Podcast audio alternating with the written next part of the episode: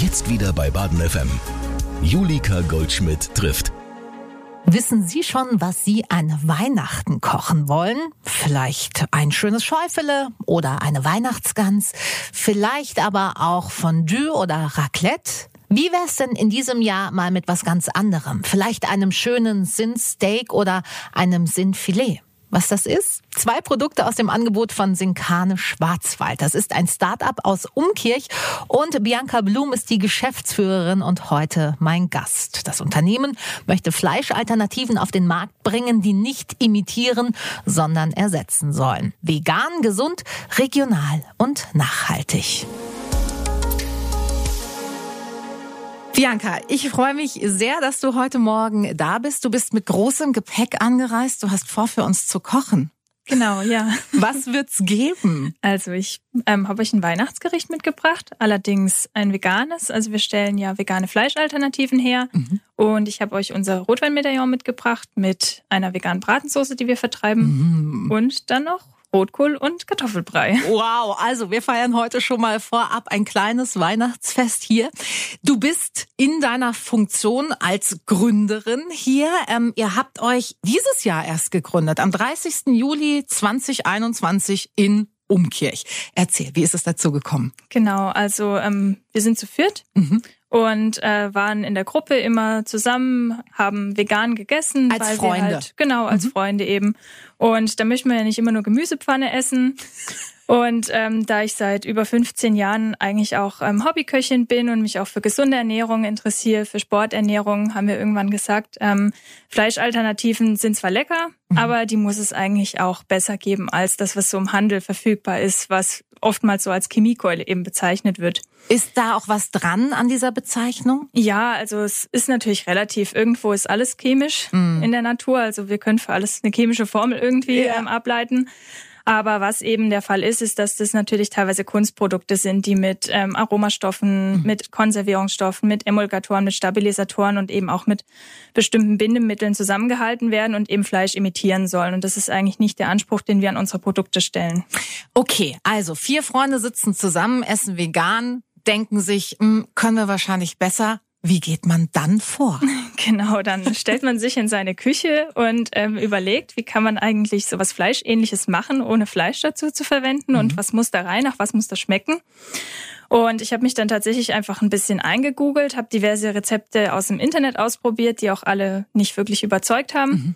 Und habe mich dann so ein bisschen auf mein eigenes Gespür verlassen, was da rein muss, wie die Konsistenz sein muss. Und ähm, unser allererstes Produkt kam dann so nach einem Monat tatsächlich schon. Mhm. Und es war dann unser veganer Döner. Das finde ich mal ein tolles Produkt. Wie stellt man einen veganen Döner her? Was genau. kommt da rein? Also wir arbeiten mit Weizenprotein. Mhm. Weizenprotein hat den Vorteil, dass es als einziges pflanzliches Protein ohne ähm, irgendwelche Zusatzstoffe eben eine fleischähnliche Konsistenz bildet, wenn es mit Flüssigkeit eben wieder zusammenkommt. Okay. Das genau. ist quasi eure Basis, mit der ihr beginnt zu arbeiten. Genau, ja. Also ein Teil der Produkte ist natürlich ähm, Weizenprotein, mhm. ein anderer Teil sind Hülsenfrüchte. Mhm. Das hat zum einen den Vorteil, dass es die Konsistenz ein bisschen verändert. Weizenprotein ja. oder auch Seitan eben ist sehr gummiartig mhm. manchmal, wenn man das falsch zubereitet. Und äh, die Hülsenfrüchte haben noch einen zweiten Vorteil, das erhöht, äh, erhöht eben die Bioverfügbarkeit von dem pflanzlichen Protein, was auch oft kritisiert wird, mhm. dass wenn man sich pflanzlich ernährt, dass man eben nicht genug Eiweiß bekommen würde oder alles. Okay. Und da muss man einfach wissen, wissen, wie man pflanzliche Eiweiße kombiniert, dass eben der Körper das besser aufnehmen kann. Wie ist es um den Nachhaltigkeitsaspekt bestellt? Weil auch da ist natürlich bei pflanzlicher Ernährung ja oft ähm, quasi der große Kritikpunkt, ja, wenn du jetzt viel Soja äh, verwendest, dann mhm. ist es für die CO2-Bilanz und andere Bilanzen halt auch für die Katz. Genau, also das war auch so ein Grund, warum wir uns auf Weizenprotein ein bisschen geeinigt mhm. hatten. Weizen braucht wenig Wasser, kann hier regional wachsen, mhm. ist eben auch keine eingeführte Kultur wie zum Beispiel Soja, was hier eigentlich ja nicht heimisch ist. Ja. Und ähm, bis auf eben Weizen für Glutenallergiker nicht geeignet ist, hat Weizen eigentlich eben eine, eine sehr gute Ökobilanz und auch eine sehr gute Verträglichkeit für die meisten Personen. Seit wann bist du vegan? Also du bist Veganerin, oder? Äh, ja, überwiegend. Also überwiegend. sagen wir es mal so. Nicht dogmatisch. Wenn es im Sommer mal ein Eis gibt, dann okay. Ist ja. da auch mal ein Eis drin. Mhm. Ähm, wir sind ganz gemischt eigentlich. Also wir sind jetzt keine streng radikalen Veganer, die jetzt irgendwen überzeugen wollen, ja. sondern wir sind eben eine gemischte Gruppe, die sich vor allem für nachhaltige und bewusste Ernährung interessiert. Mhm. Ein Teil von uns ist ganz vegan, ein Teil von uns ist 90 Prozent vegan und mhm. ein anderer Teil, der muss halt mal an Weihnachten mit der Mama einen Braten mitessen. Weil die Mama sonst einfach sehr traurig ist. Genau, sonst wären wir enterbt daheim. Das kann natürlich nicht angehen. Wie seid ihr bei der Gründung vorgegangen? Also ihr habt euren Döner kreiert. Der hat einen Namen, ne? Unser Sinndöner. Also wir heißen ja Sinnkane ohne ja. Fleisch. Und äh, alle unsere Produkte heißen irgendwas mit Sinn. Mhm. Also ohne Döner, ohne Filet oder irgendwas. Ja. Wir mussten uns da echt äh, lange diskutieren, wie wir die Produkte nennen wollen, weil einerseits möchten wir eigentlich nicht die direkte Verbindung zu dem Fleisch haben, weil wir auch kein Fleisch versuchen zu imitieren. Mhm.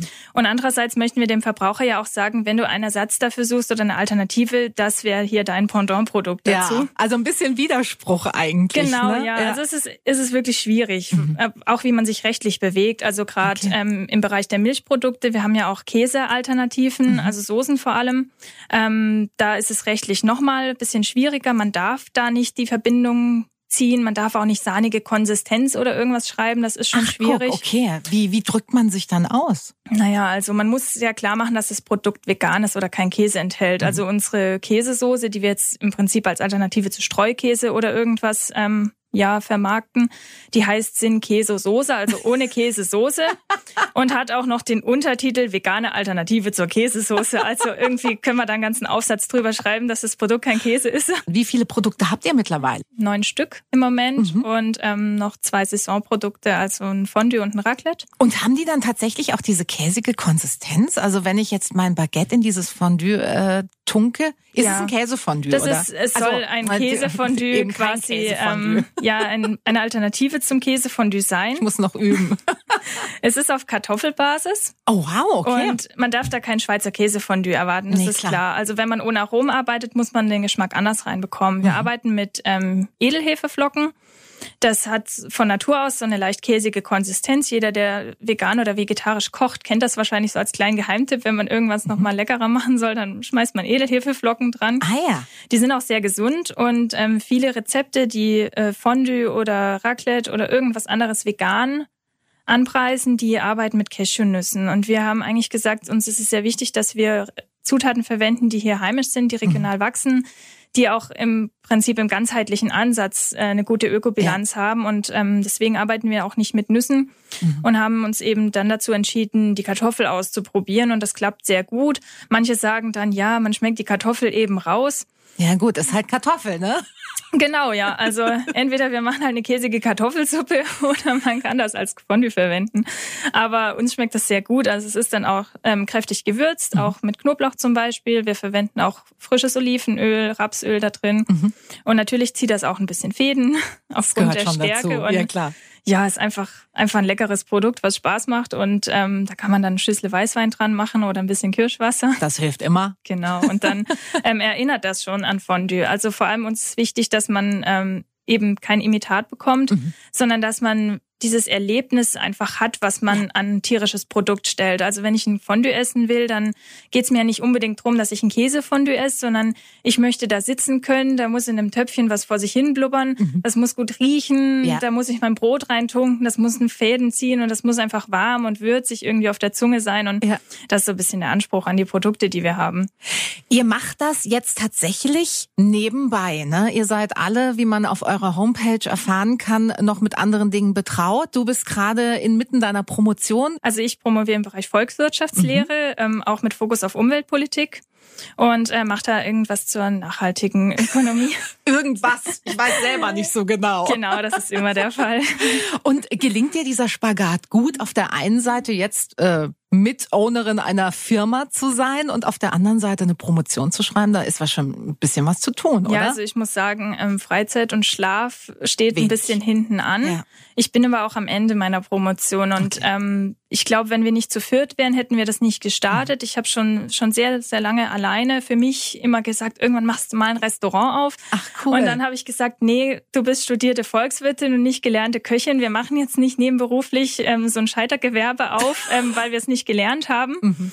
Und ähm, habe dann immer zu meinem Mann irgendwann mal gesagt, so, oh, irgendwann, irgendwann mache ich hier mal mein kleines eigenes Restaurant auf. Und ich glaube, das ist so ein bisschen jetzt ähm, die Chance oder der Hybrid, so einen mhm. innewohnenden Wunsch noch umzusetzen, den ich schon lange hatte. Also zu sagen, ich möchte eigentlich meine eigenen Rezepte mal an die Leute bringen. Cool ähm, weil ich davon überzeugt bin, und was mir schmeckt, kann ja auch anderen schmecken. Ja, klar, sicher. Hängt dein Mann da auch mit drin? Ja, genau. Also wir sind eigentlich zwei Pärchen. Ach, wie cool. Die dann eben einen Pärchenabend immer gemacht haben und so kam's, okay. dann da vegan gegessen haben. Und ähm, dann kam irgendwann diese Idee darauf, dass wir sagen, was es eigentlich nicht gibt, ist Fleischalternativen, mhm. die zusatzstofffrei sind. Ja. Das und, ist wahrscheinlich wirklich das große Thema. Und die ne? verpackungsfrei gekauft werden können. Und da ist eben so ein bisschen der Ansatz entstanden, wir müssten so eine Art veganen Metzger machen. Und dann haben wir gegoogelt und gefunden, in Berlin gibt's schon so ein Konzept, okay. aber nur ein oder zwei Geschäfte, die das machen.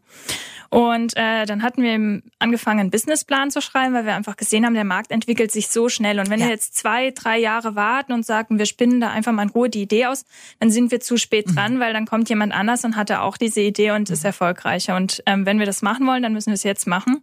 Cool.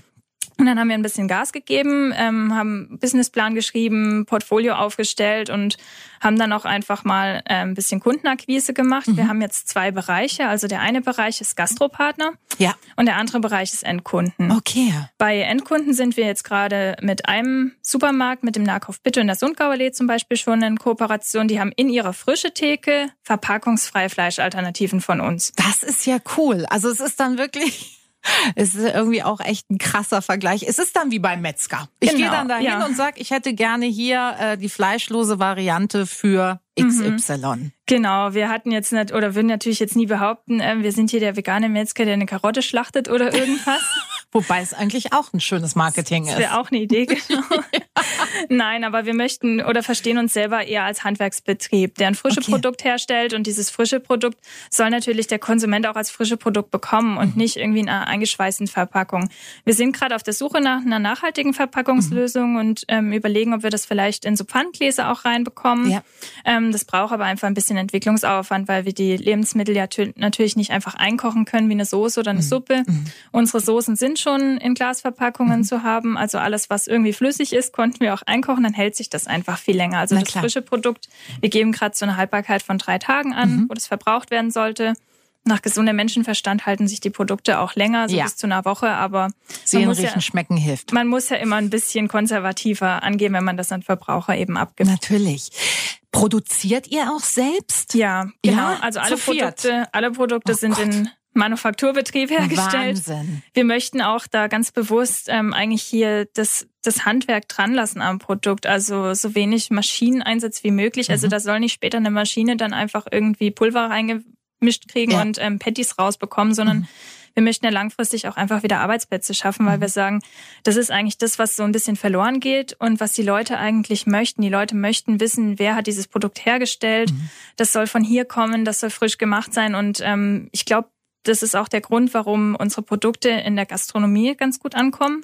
Mit wem arbeitet oder mit, mit welcher Form oder Art von Gastronomie arbeitet mhm. ihr bislang zusammen? Also wir haben gerade zwei gut bürgerliche Restaurants. Wirklich einmal, wahr? Ja, genau. Einmal der große Maihof in der cool. Innenstadt. Also viel traditioneller geht's ja nicht. Genau. Und die ähm, sind auch ganz offen dafür und sagen, ich schäme mich da fast dafür, wenn ich meinem vegetarischen oder veganen Kunden Kässpätzle hinstellen muss, weil mhm. das ist für mich eigentlich kein, kein Handwerk Handwerk, was ja. ich als Gastronom ähm, hinstellen möchte. Und die haben jetzt schon zweimal eben Produkte von uns für eine Testphase verwendet. Letztes, letztens gab's vegane Leberle tatsächlich. Oh, das, geil. Das klingt erstmal so nach Igitt. Ähm, welcher Veganer steht eines Morgens auf und sagt jetzt Lust auf Leber? Aber ähm, das war halt, war halt unser Filet. Und wirklich schön mit einer Zwiebelsoße dran. Und äh, also wir sind selber natürlich hingegangen, haben es auch probiert. und So ein bisschen süß-sauer abgeschmeckt dann? Ja, oder? genau. Oh, also lecker. eigentlich so eine schöne, deftige, dunkle Soße mhm. dran und Prägele. Und ähm, das ist einfach geil. Also das macht einfach Spaß, auch zu sehen, wie das eigene Produkt, je nachdem wer das interpretiert, mhm. eben eben ganz anders wirken kann. Und ähm, der zweite Partner ist das ähm, Schlosshotel Rheinach in Munzing. Mhm. In ihrem Restaurant Crossover bieten sie auch das Filet an. Machen das mit Zwiebelmarmelade, handgeschabten Spätzle. Und ähm, wir haben es schon auf der Plaza Culinaria den Kunden erzählt. Das ist so ein bisschen unser Gastro-Liebling, weil ich habe schon gehört, das verhält sich so ein bisschen wie Kalbsfilet. Es mhm. ist sehr weich, also ist auch unser hochwertigstes Produkt, ist auch Rotwein mitverarbeitet und alles.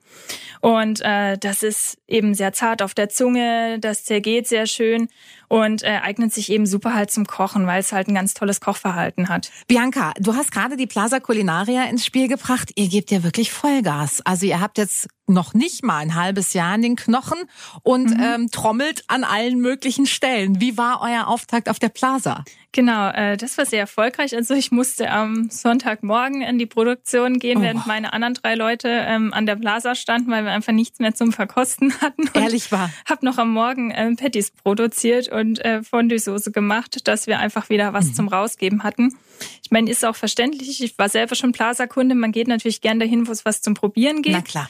Aber ähm, die Resonanz war auch echt sehr, sehr positiv mhm. überwiegend. Natürlich gibt's immer den einen oder anderen, der entweder nicht probieren will, weil es vegan ist, oder der sagt, ähm, ja, es schmeckt halt nicht nach Fleisch. Hm, ähm, komisch, ist auch kein Fleisch. Nee. Aber was sehr, sehr positiv ankam, war auch einfach, ähm, wir haben den Leuten erklärt, unser Anspruch ist eigentlich nicht Fleisch zu imitieren. Mhm. Wir möchten ein eigenständiges Produkt herstellen, ja. was eben dieses Bedürfnis, ich will jetzt was Würziges, ich will was Deftiges, ja. ich will was Bissfestes, ähm, im Prinzip erfüllt und äh, was auch das Kochen fleischlos einfacher macht, mhm. weil letztendlich ähm, man ist gestresst, man kommt um 18 Uhr abends heim, ähm, möchte irgendwas essen und wer sich vegan oder vegetarisch sogar ernährt, ähm, die haben einfach ein bisschen mehr Kochaufwand. Das ist, wenn man so, nicht ja. nur Nudeln oder Pommes essen möchte. Und mhm. ich verstehe das völlig, dass viele sagen, es ist mir zu aufwendig, weil es ist viel leichter, ein Stückchen Fleisch in die Pfanne zu hauen, zweimal zu wenden und dann dazu eine Beilage zu essen, mhm. als wenn ich mir dann ähm, irgendwas Aufwendigeres koche. Und mhm. alles, was über Gemüsecurry hinausgeht, ist halt dann schon sehr aufwendig. Und da hatten wir einfach gesagt, ähm, unser Produkt soll einerseits eben gesund sein, ohne Zusatzstoffe, dass man das auch wirklich in seinen täglichen Ernährungsplan integrieren mhm. kann, ohne ein Gewissen zu haben, jetzt tue ich mir schon wieder hier eine Chemiekeule reinziehen. Klar. Und äh, zweitens soll das Produkt im Handling einfach für Kochlein auch mhm. äh, einfach sein. Also ja, ich habe Freunde, die dann sagen, ich koche eigentlich gar nicht so gern. Ja. Und die habe ich natürlich gleich als ähm, Testperson rangezogen mit, nimm das mit nach Hause, bitte sag mir, wie es klappt. Und die sind ganz happy, dass sie da einfach vegane Kässpätzle machen können, indem sie unsere Soße aus dem Glas löffeln und das äh, mit Spätzle in der Pfanne machen. Oder die dann eben sich eine Frikadelle anbraten, die dann vegan ist. Cool. Du hast gerade was angesprochen, was ich dich auch fragen wollte. Ich habe vor längerer Zeit ein Interview äh, mit einem veganen Koch geführt, der ähm, in einem wirklich hochklassigen äh, Restaurant im Markgräfler Land auch ein veganes Menü jetzt auf, auf die Speisekarte gebracht hat und der auch sagte, es ist einfach viel mehr Aufwand, eine Tiefe, einen vollen Geschmack in veganes ähm, Essen reinzubringen. Also das ist die Erfahrung, die er offenbar mhm. teilt. Ja, also ähm, schwierig ist relativ. Ich denke mal, die Kochausbildung ist seit Jahrzehnten eben darauf ausgelegt, auch Fleisch hochwertig aufzubereiten. Ja.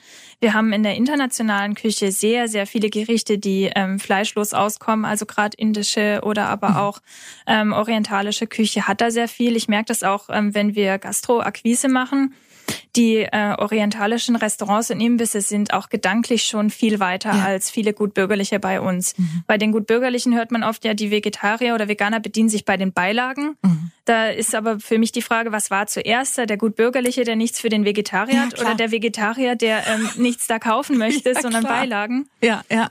Und äh, wir haben uns ein bisschen zum Motto gemacht, raus aus der Curryfalle für die Gastro, weil ich bin seit wirklich Jahren fleischlos und wenn ich essen gehe, dann ähm, stöber ich auf der Karte, ich rieche Schäufele, ich rieche Kässpätzle und ähm, dann bin ich im Veggie-Bereich angelangt und finde äh, Mango Curry und denk mir, wer macht Mango Curry bei einem gut bürgerlichen auf die Karte und ja. ähm, wer bestellt das? Also ja. das, das sind dann eben natürlich Verlegenheitsgerichte mhm. oder auch irgendwie Cannelloni mit Ricotta gefüllt oder sowas, aber mhm. das ist meistens auch Convenience, die dann zugekauft worden ist. Mhm. Und ähm, das ist einfach schade, dass man da für fleischlose Kundschaft, die dann doch eben jetzt immer mehr wird und immer mehr nachfragt. Es gibt ja auch viele Flexitarier. Es muss ja gar keiner überzeugter Vegetarier sein, ja. um auch mal fleischlos essen zu wollen. Mhm. Da ist die Aufwand oder die Auswahl einfach sehr klein. Weshalb wir eben auch mit unseren Produkten gezielt an die Gastro gehen und auch sagen, ihr müsst nicht das Rad neu erfinden. Ihr könnt euer Gericht, was ihr habt, nehmen und unser Patty oder unser Produkt dazulegen und dann ersetzt ihr einfach wirklich nur die Fleischkomponente und habt keinen Mehraufwand in der Küche. Also ich verstehe das aus Gastrosicht total, dass es sehr aufwendig ist. Ja. Für eine kleine ähm, Gruppe, mhm. die jetzt noch sehr klein ist, ähm, ja. ein, ein großes Menü bereitzustellen oder viel verschiedene Gerichte oder irgendwas besonders Kreatives. Und na klar ist es sehr einfach, ähm, eine Schmorgemüsepfanne zu machen oder eben ein Curry zusammenzuwürfeln. Aber halt auch nicht besonders originell. Ja, und ähm, dann führt das eben auch dazu, dass äh, Gruppen, die halt meistens dann doch einen Vegetarier oder Veganer dabei haben, mhm. sich ganz genau überlegen, wo sie hingehen zum Essen, weil dann guckt man auf die Karte und dann sagt eben ein oder zwei Leute, da würde ich nichts finden und dann geht man da nicht hin. Ja. Und ich glaube, dieses Potenzial unterschätzen viele Gastronomen noch, ähm, dass da einfach eigentlich viel Kundschaft auch kommen kann, wenn man wirklich mal kreative Küche anbietet, die aber dann auch keinen Mehraufwand erzeugt im eigenen Betrieb. Das heißt, ihr bietet im Grunde ein wirklich sehr niederschwelliges Angebot. Ja, das, das, ist die Hoffnung. ähm, ja, also ich habe, wir hatten ja schon einige Gespräche auch mit Gastronomen hier mhm. im Freiburger Raum und ähm, viele haben halt auch gesagt, ähm, ich kann, kann ich irgendwie jetzt ein gekauftes veganes Patty aus der Metro irgendwie auf meine Karte machen, weil wenn ich frische Gerichte koche, dann möchte ich eigentlich so ein Fertigprodukt nicht. Und ähm, wir hatten uns am Anfang fast schon geschämt, dass unsere, sage ich jetzt mal Frikadellen zum Beispiel, nicht alle gleich rund sind, dass man sieht, dass da Handarbeit drin ist. Mhm. Und ähm, da haben viele gesagt, ja, und genau deswegen kann ich es aufnehmen und anders nicht, weil der cool. Endverbraucher sieht halt, dass das jemand mit Hand gemacht hat. Und das ist so der Anspruch, den natürlich viele Gastronomen haben. Also wir sind auch wirklich eher bei der gehobeneren Küche. Mhm ähm, sehr erfolgreich, sage ich mal, und eben jetzt auch bei einigen ähm, ja orientalischen Imbissen oder Dönergeschäften, wo wir jetzt auch schon uns platzieren im Moment und äh, die dann eben auch ihren ja zugekauften Seitan-Döner zum Beispiel, der halt manchmal wirklich nicht schmeckt, jetzt durch unser Dönerprodukt ersetzen, was halt auch sehr sehr würzig ist, was ähm, was von der Konsistenz her einfach gut ist, was Spaß macht, was schön aussieht und was mhm. halt auch sehr duftet. Und ähm, ja, das ist halt so gerade unser Lieblingsprodukt, sag ich mal, unser Döner, ähm, weil der einfach allen irgendwie immer super schmeckt. Ich habe noch nie jemanden getroffen, der gesagt hat, oh, der Döner schmeckt mir nicht. Mhm. Du hast gerade gesagt, jetzt seid zwei Paare, die gemeinsam gegründet haben, mhm. ähm, aus einem freundschaftlichen Verhältnis heraus. Produziert ihr jetzt auch in den eigenen Küchen oder wie darf ich mir das vorstellen? Nein, also das wäre gesetzlich auch nicht zulässig, soweit ich das weiß. Ähm, wir haben uns sehr früh auf die ähm, Suche nach Produktionsräumen gemacht mhm. und haben in Umkirch eben Produktionsräume gefunden, 50 Quadratmeter, also vergleichsweise noch relativ klein ähm, und hatten uns dann im Prinzip sehr schnell dazu entschieden, wir mieten die privat schon mal an, wenn das irgendwie geht, weil ähm, bis wir gegründet haben, sind die weg, weil Räumlichkeiten sind ganz, ganz heiß ja, begehrt hier im Raum und ja. Müssen auch wirklich ähm, unseren Vermietern sehr, sehr dankbar sein, dass die uns einfach die Chance gegeben haben, das zu versuchen, weil die hatten auch über 100 Anfragen wahrscheinlich wow. auf diese Räumlichkeiten, weil natürlich jeder, der ähm, auch nur Marmelade einkochen will, muss Gastro-Räumlichkeiten mhm. haben. Und ähm, die zweite Idee wäre gewesen, sich irgendwo einzumieten. Mhm. Aber das ist natürlich auch schwierig, wenn das nicht die eigenen Räumlichkeiten sind, da Sachen zu lagern, Geräte hin und her zu arbeiten. Also wir hatten sehr früh schon unsere Räume mhm. und haben die jetzt eben dann auch ähm, als Unternehmen schon und warten jetzt gerade noch auf unsere professionelle Küche, die hoffentlich jetzt dann im Dezember kommt. Und dann können wir auch mit der Auflage hochgehen, dass wir wesentlich mehr produzieren können. Also im Moment wirklich noch mit der kleinen Hausmaschine, die so ein 3-Liter-Töpfchen hat. Wahnsinn. Machen wir das alles. Wir haben zum Glück ein Leihgerät noch bekommen von mhm. unserem Küchenbauer, dass wir zumindest ähm, den Garvorgang im größeren Maßstab machen können. Aber ja, alles andere läuft noch sehr klein.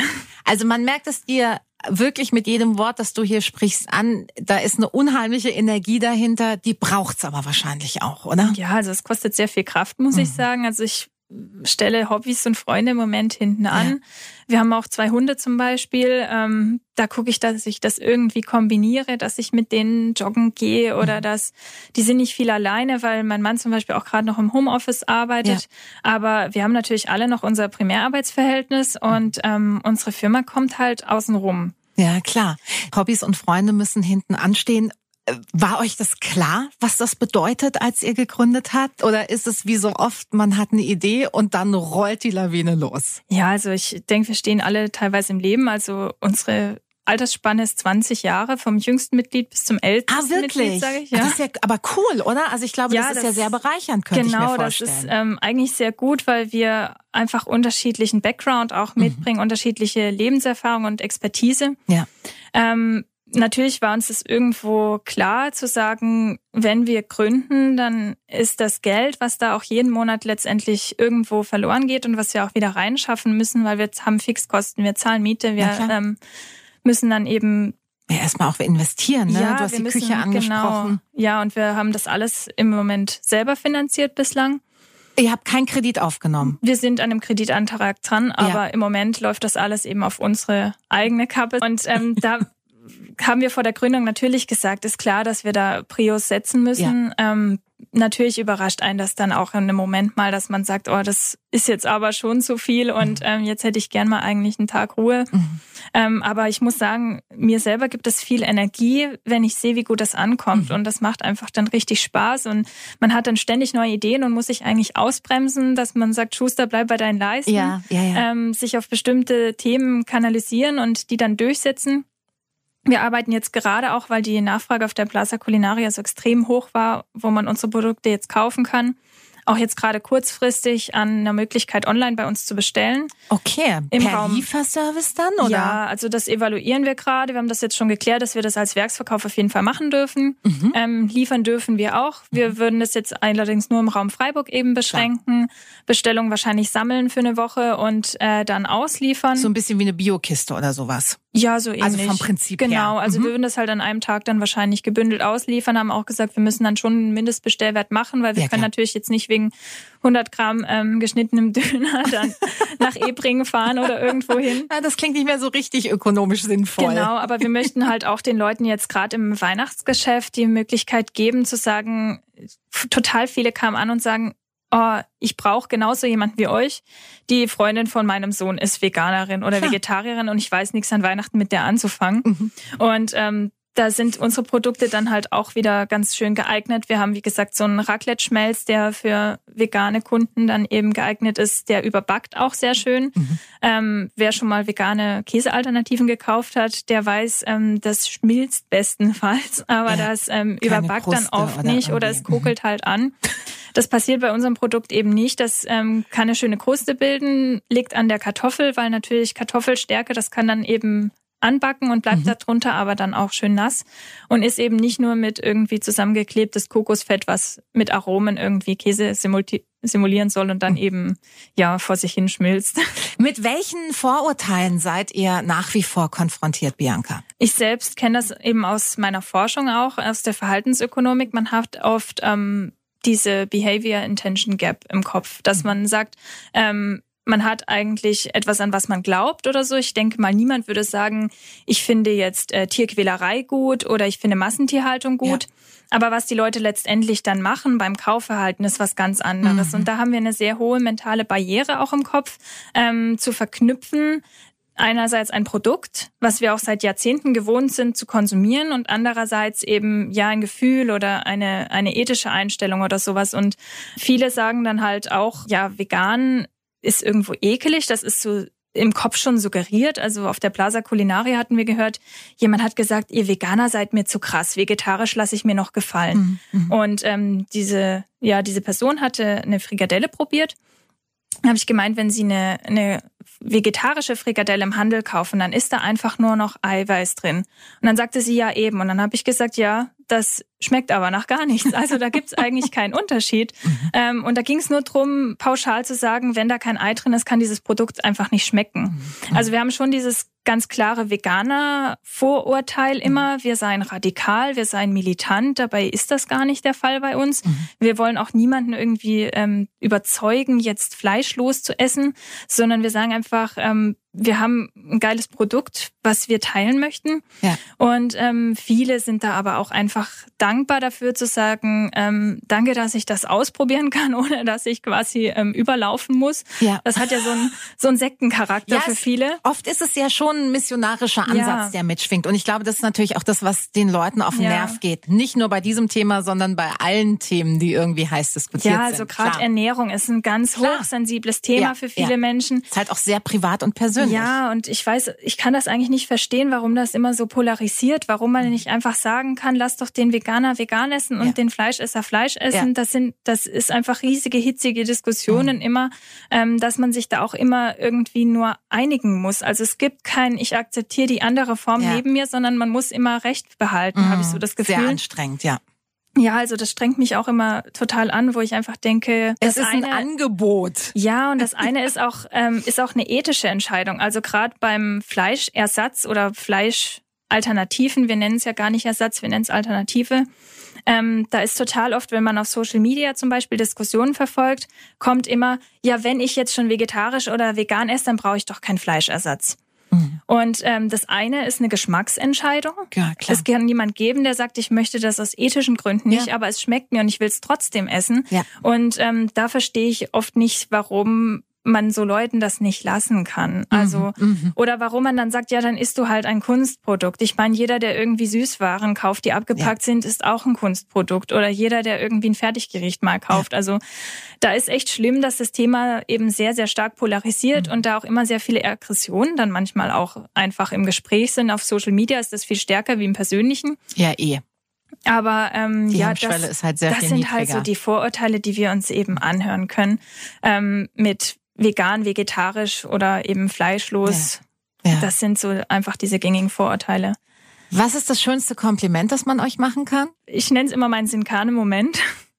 Wenn ich jemand das Produkt äh, zum ersten Mal gebe ja. und ähm, dann siehst du, wie jemand probiert und ähm, kaut und dann kommt plötzlich diese Erkenntnis, wie dieses Produkt schmeckt und dann schaut die Person dir direkt in die Augen und reißt die Augen auf und sagt, gar nicht mal so schlecht. Das ist immer so mein, äh, mein größtes Kompliment. Ähm, gar nicht mal so schlecht ist ähm, tatsächlich von vielen so dieses größte Kompliment, weil das suggeriert, dass davor angenommen worden ist, dass es nicht schmecken kann. Mhm, mhm. Was wünscht ihr euch denn? Was ist eure Vision für Sinkane? Natürlich ist langfristig vielleicht das Ziel, dass wir so wachsen können damit, dass wir vielleicht ähm, hauptberuflich mhm. in Kane machen dürfen. Wir arbeiten natürlich darauf hin. Wir haben jetzt auch viele Gespräche mit äh, großen Supermärkten hier aus der Region, die alle auch Interesse daran haben. Ich würde mir vor allem wünschen, dass ähm, die Vermutung, die wir haben, dass die Konsumenten, die fleischlos oder bewusster einfach konsumieren wollen, dass die auch ähm, dieses Angebot der frische Theke wahrnehmen. Weil was viele Skeptiker sagen, ist, ähm, die Vegetarier oder Veganer, die gehen nicht an die frische Theke. Mhm. Und da sehe ich auch dieses Henne-Ei-Problem. Was war eben zuerst ja. da? Die frische Theke, die nichts für den Vegetarier hat oder ja. der Vegetarier, der nicht an die frische Theke geht? Und ähm, das geht eben einher mit auch, ähm, wer bewusst konsumiert, will auch verpackungsfrei konsumieren, will auch äh, regional konsumieren. Und ja. genau diesen Markt möchten wir eigentlich ein bisschen vorantreiben, zu sagen, ähm, wir machen uns jetzt in der frische Theke breit und mhm. ähm, bringen ein bisschen das Schnitzel auf die Seite. Oder seid dort in friedlicher Koexistenz. Genau, ja. Nee, also der Nahkauf, die machen das wirklich super. Die haben da einen abgetrennten Bereich, die mhm. haben eigene Schalen. Ähm, das ist da auch nicht direkt jetzt, sage ich jetzt mal, neben der Blutwurst, sondern das, das ist ja schon eben, auch wichtig, ne? Ja, das liegt bei den Antipasti rum und ähm, verträgt sich mit dem Käse auf der rechten Seite ganz gut. Die können gut nebeneinander bestehen. Genau, ja. Habt ihr eine Zielsetzung euch formuliert oder guckt ihr jetzt einfach, was passiert? Nee, wir haben natürlich ähm, eigentlich einen Businessplan, an ja. den wir uns auch ähm, überwiegend halten. Mhm. Wie sich das Unternehmen letztendlich entwickelt, ist natürlich immer eine ganz andere Idee. Also wir sind jetzt schon weit weg von dem, was wir angenommen hatten. Nicht schlechter, aber anders, weil wir mhm. einfach ähm, zum Beispiel das Potenzial bei den Gutbürgerlichen ganz unterschätzt hatten okay. und ähm, vielmehr den Markt bei Orientalischen gesehen haben. Mhm. Wir sind auch im Einzelhandel viel schneller, als wir geplant hatten zu sein, aber dafür eben in anderen Bereichen ein bisschen, bisschen langsamer oder einfach in einer anderen Entwicklung. Und natürlich ja. ähm, haben wir uns jetzt vorgenommen, dann bis zum Sommer nächsten Jahres auch wirklich größtenteils eben im Endkundengeschäft auch erhältlich zu sein. Mhm und äh, möchten da halt entsprechende Wachstumszahlen generieren. Bianca, dann wünsche ich euch dafür wirklich nur das Allerbeste. Ich finde, das klingt ganz wunderbar. Was gibt's an Weihnachten bei euch zu essen? Oh, wahrscheinlich das, was wir heute hier im Studio essen wollen. Wow, ich bin sehr gespannt. Sehr Bianca, schön. danke, dass du da warst. Vielen Dank fürs Rede und Antwort stehen und wie gesagt, alles Gute. Vielen Dank. Julika trifft. Das ist der Talk für Baden.